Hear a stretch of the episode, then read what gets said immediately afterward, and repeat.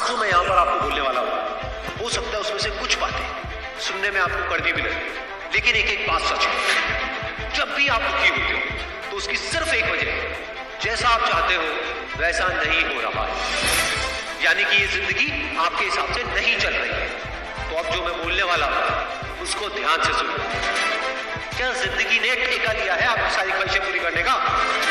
क्या ज़िंदगी ने आपके साथ कोई एग्रीमेंट साइन किया था कि वो सिर्फ़ और सिर्फ़ उसके हिसाब से चलेगी